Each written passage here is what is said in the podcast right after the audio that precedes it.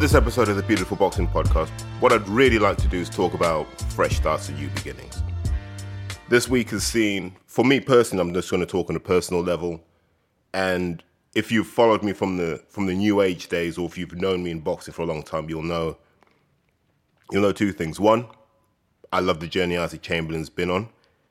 Two, I've always been intrigued to see what Ellie Scotney could do in the pro game. Well, actually, I was more intrigued to see what she could do in the Olympics, but Olympics pros, all of it.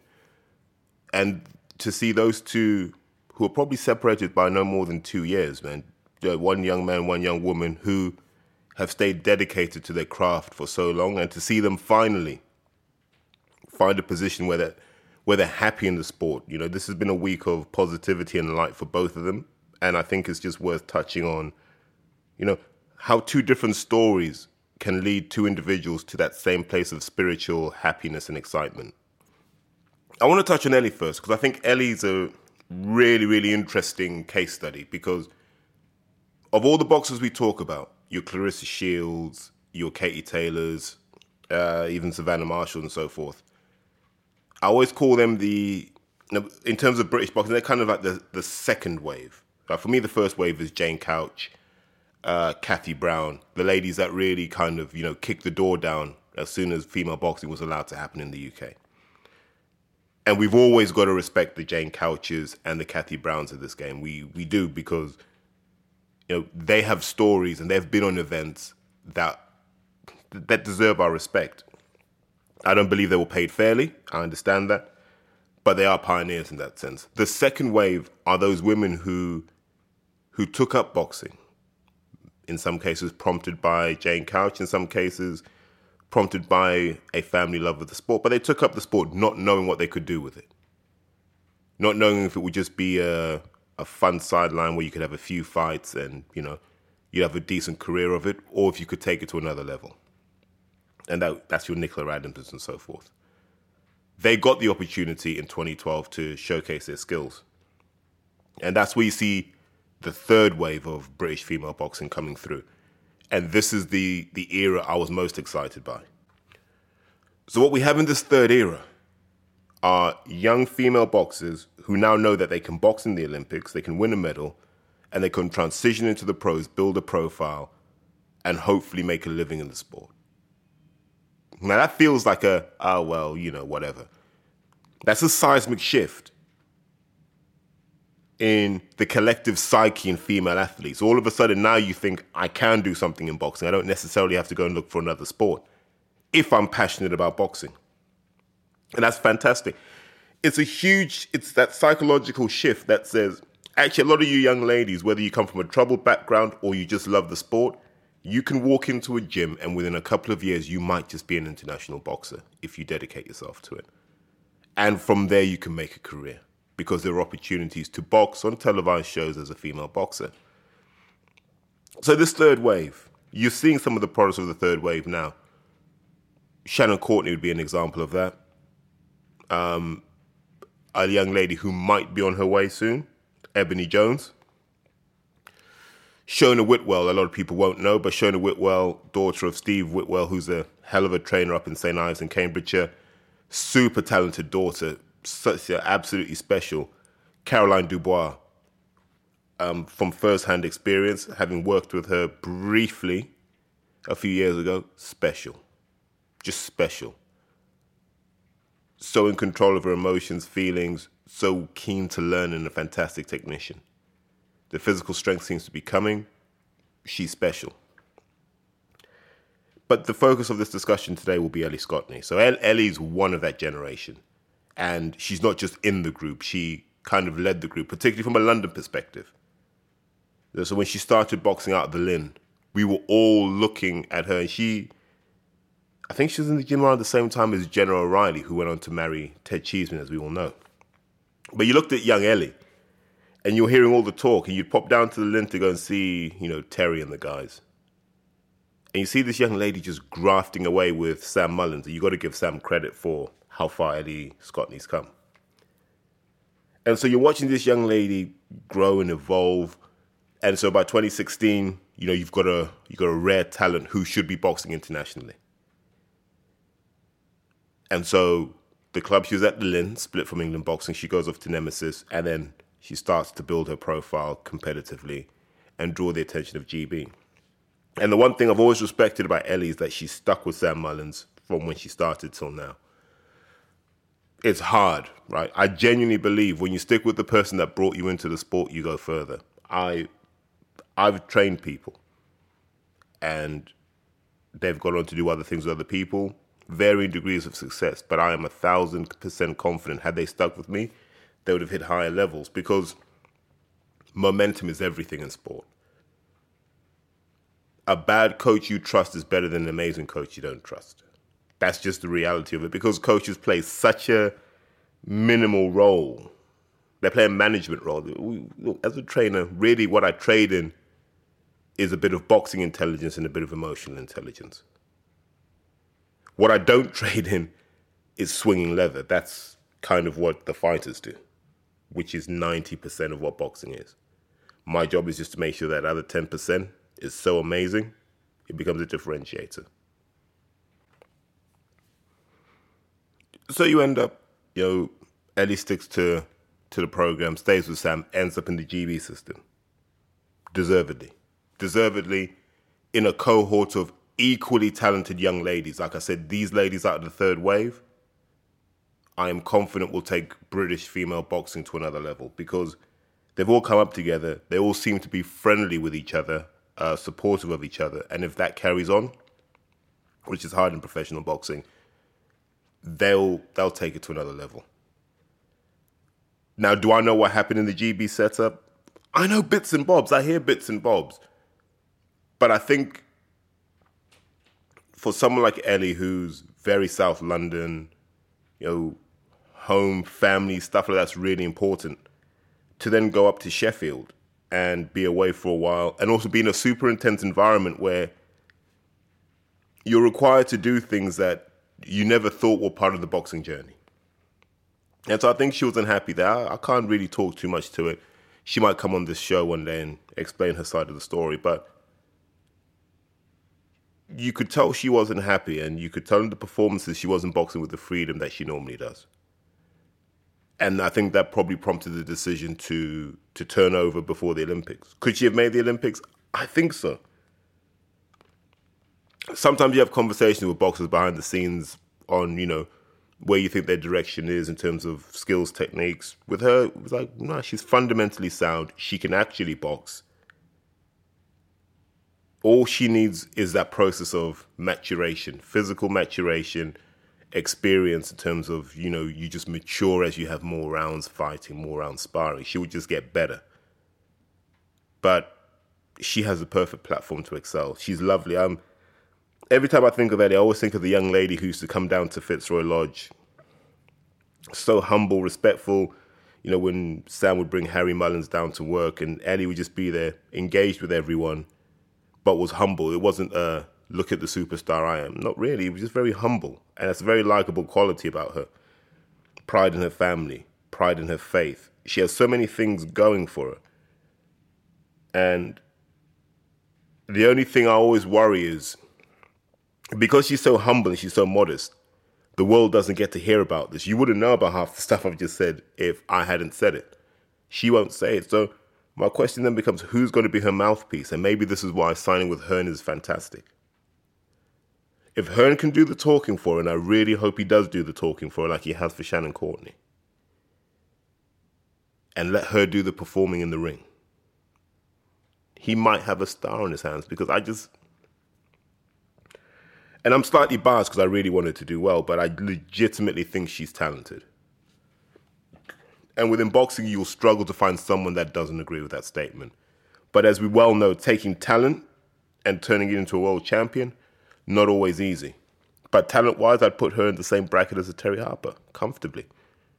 You know, I saw her box, I think it was the Italian Olympic medalist in a tournament tail end of last year, and she was unlucky to lose. She just lost on experience, to be honest with you. And I think if they fought again a year or two from now, Ellie would do a lot more damage. But I'm just, I am buzzing for her. So I implore you guys, you know, find her on social media, follow her. She's she's interesting on social media. I find her interesting. find her on social media, get behind her because for all the criticism female boxing has received for not being a great product, not being this, not being that, Ellie Scotney will be at the vanguard of the women that will make you believers. Mark my words on that. It'll be her, it'll be Shona Whitwell, Ebony Jones, Caroline Dubois. Look, even Lauren Price. I'm going to put Lauren Price in that mix because deservedly so. Sandy Ryan as well. Let's not forget Sandy Ryan. All these ladies are the vanguard of this third wave of female boxing. Uh, no, no. And before I, there will be a fourth wave. And the fourth wave will come when boxing becomes lucrative enough that the super athletes, so the women that go into netball, the women that go into rugby, the women that go into football, now come into boxing when we're getting the, the pick of the bunch. Then we'll have something special. But guys, please get behind Ellie Scotney. Let's support her. I mean, she's with Matchroom. It's the perfect platform on which to build your career. And let's see what she goes on to do. So, so early signing with Matchroom brings me on. It's a neat segue into a man that Matchroom forgot, a man that Matchroom never loved, a man that never seemed to fulfill his potential under Eddie Hearn, Isaac Chamberlain. Now, here's my disclaimer. I'm not going to blame Eddie Hearn for anything that happened to Isaac on Matchroom for this very important reason. I don't think Eddie Hearn had a personal relationship such that he could feel one way or the other about Isaac. And if you go back to the podcast Isaac and I did, I did say that's something to learn from. Always be in the ear of your promoter. Your promoter has to know you as a person. Because this is still a it's a sport of human relationships. However we try and say it's a business, it's really a sport of human relationships. And the stronger you feel about the people you work with, the more you're willing to do for them. Yeah, this week we all we all got to hear the great news that Isaac has signed a multi-fight deal with Mick Hennessy and I was I was excited. I, th- I think I've been reasonably close enough to events to know that it was coming. So it's been interesting to see the reaction of people that haven't seen this coming, and I find it strange that people would even be negative. You know, at its highest level, here's a boxer who's being given another chance. Number one, this is the same boxer who, apart from one fight, and that was the Okolie fight, has always entertained the fans. A boxer who's always engaged with the fans. A boxer who's given you things. You, you remember Isaac for things. You remember the CV in the Hackney Gazette. You remember the confrontation at York Hall. You remember the interviews he's given. You remember the performances. You remember the Luke Watkins fight. You remember the Wadi Camacho fight. Isaac's delivered for the boxing community. He really has. And sometimes I think the criticism's unfair. The negativity is not needed. Give the young man a chance. Now, I know that there were other options. There was an option to box exclusively out of the US. You know, the foundations of which you can debate, but the, offer, the offer was there and it was real. People wanted to work with Isaac in the States. The commercial reality is Isaac's just another cruiserweight in the States, number one. Number two, cruiserweight's not a sexy division in the US, more importantly. But it is here. Now, once you establish that cruiserweight's a European division, you have to be back in Europe. Isaac isn't stupid. I think Isaac's been through the mill enough to understand that he needs a platform. He needs a platform where there's going to be a degree of spotlight on him he also needs that pressure of being the face of the promotion. And I think that's what Mick Hennessy offers. He offers a Channel 5 slot. He offers 3 million viewers, we know. As a baseline, 3 million. And that in itself offers a, an opportunity for Isaac. It gets him familiar with British fans again. Even outside of boxing, there's an opportunity to grow the the Isaac Chamberlain proposition outside of that. He gets to fight four times a year, and I think he does need to fight four times a year for the next couple of years just to rebuild that momentum. And I think he can do that. But it also means, I love that. If you can hear that in the background, that's my washing machine. Oof. I could have planned this better. And if you snap back and you look, and you look at where Isaac's at at the moment, we'll just let it go. God. No, so if you look at where Isaac is at the moment, where Isaac is is he's a guy who whose name's big enough in the British sport that he can box on Channel Five. Like David Haye could box on Dave, and we would watch.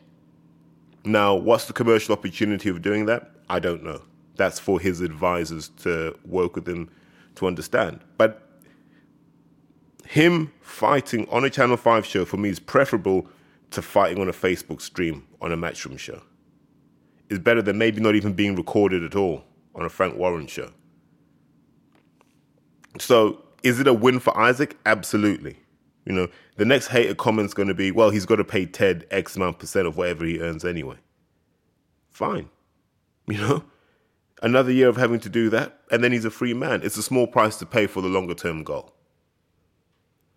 And then in Mick Hennessy, he has a guy who, for all of Mick's faults, and I'm going to hold my hands up here and I'm going to say this I thought there was no way back for Mick Hennessy. After he lost Hughie, after he lost Savannah, I didn't think there was a way back for Mick Hennessy. And not because Mick doesn't know talent. Mick Hennessy could go and sign 10 boxers and they'd be the 10 most talented boxers in this country. He has an eye for talent. Mick also has an ability to navigate you through the governing bodies to get you your title shots. I just always wondered whether Mick could commercially build a real commercial monster. Could Mick really build someone to the point that they were so successful with Mick you wouldn't have to leave? And I don't think we've established that yet. So it'll be interesting to see what Mick and Isaac can do together. And I do see it as a Mick and Isaac thing. Because and I say this to young boxers, when you sign a contract, that's just the start. The promoter is going to manage you in relation to your commitments to him, and you've got to manage the promoter in relation to his commitments to you. When you do that, you have a real partnership, and that's when you get your growth. And um, so I'm intrigued to see what they do with Isaac. First fight's an eight rounder, March 28th. I'd like to see him stabilize, doing a couple of eight rounders, step up to a 10, and then put him in position to fight for for something meaningful. You know, think about how long he's been in the wilderness for, and this guy hasn't stopped training. He hasn't stopped dedicating himself. He's still on weight. He's still sparring top level guys. He's putting the work in in Miami. If you follow some of the videos he's been putting out there, it's been a hard slog. There've been no luxuries in Miami. It's just been work. Remember that. No Range Rovers, no club nights, just hard work with top level guys. You know, the question I get a lot is, is he going to train with Angel Fernandes? The answer is I don't know, and it's not my business. You know, I like Angel. I think Angel's a good trainer. I think Angel's a good guy. I like Isaac. He's a good fighter. If they train together, awesome. If they don't, awesome. It's not my business, and I have to be respectful enough to go. They'll decide to do what they decide to do. But I'm happy for him on a human level because when all you want to do is box, the last thing you want to lose is that ability to box for the fans. And he's got that back now. So I can only ask you guys to just get behind him. Because, you know, we've struggled to get behind Lawrence, which is disappointing. I think Lawrence is a class act. I think Lawrence is a really good guy. You know, we've struggled to get behind Richie Riakporhe because you know, we're, we're always quick to find fault with people. You know, all we have left is Isaac and probably Jack Massey as cruiserweights we can get behind, but we need to get behind all of them. Throw Chris Billam-Smith into that mix. Craig Glover, Tommy McCarthy. Throw everyone into this mix and go, guys, we just want you lot to fight each other because we want to see big men with skill scrapping it out. That's how I look at it at the moment. And I think Isaac's a key part of that because everyone sees the commercial value in fighting Isaac. And so the fights should come. If people are really embracing the opportunities, you know, to extend their career, Isaac's a natural fight. So we'll see where that goes. But I'm I'm 100% behind him. I hope you guys are too. And you know, fantastic. You know, I'm biased, and I'm going to say this. Like, I think for the for the first 20 minutes of this podcast, I've been 100% biased in favor of the subjects. It's hard to be objective when you've kind of come up with these guys, and I'm sure the the Twitter feedback, the Insta feedback will be a more measured response than I can give, and I accept that. But that's fantastic. you know, good luck to these guys. They get to live their dream, and now it's just about how bad they want it. Before I sign off, I just want to touch on the previous episode. So if you haven't listened to the previous episode, listen to the Josh Warrington one.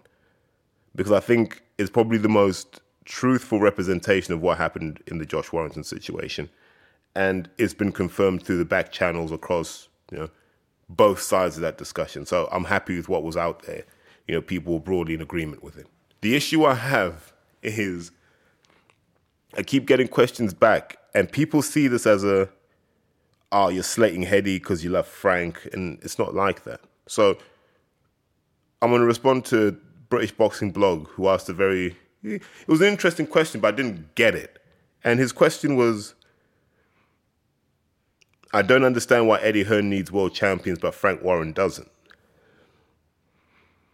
So let me just give that a response